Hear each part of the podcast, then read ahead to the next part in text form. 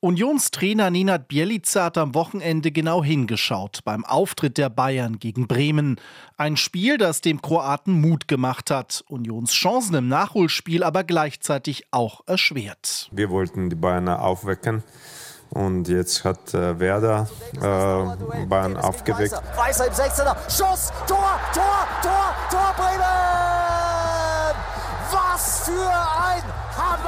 Nach der 0 zu 1 Pleite dürfte der Rekordmeister mit viel Wut im Bauch auftreten. Aber die Münchner sind in dieser Saison nicht die Übermannschaft der Liga. Das macht dem Trainer Hoffnung.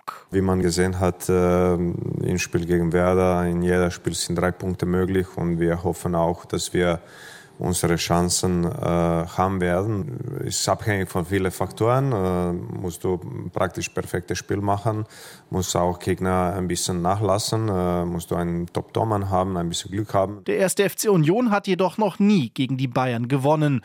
Mit Kedira und Juranovic fehlen zwei wichtige Spieler verletzungsbedingt. Dafür könnte Neuzugang Chris Bedia im Sturmzentrum sein Debüt feiern. Ja, linkfußige Stürmer, sehr guter Schuss, ähm, gut mit Kopf, äh, ziemlich schnell für einen Stürmer, der über 1,90 Meter ist. Torgefährlich, äh, das haben, wir, das haben wir gebraucht. Der Trainer ist begeistert vom Ivora, der wohl für einen veränderten Spielstil bei Union steht.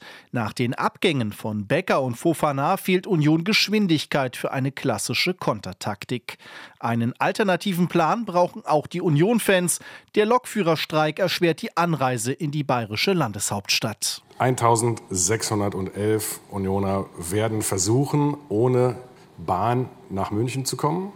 Jemand mitnehmen noch im Auto oder so? Ne, Pressesprecher Christian Arbeit nimmt es mit Humor. Das Spiel bei den Bayern ist wohl das einfachste des Jahres. Union braucht zwar jeden Punkt im Abstiegskampf, in München sind die Erwartungen gegen einen angeschlagenen Gegner jedoch gering. RBB 24 Inforadio vom Rundfunk Berlin-Brandenburg.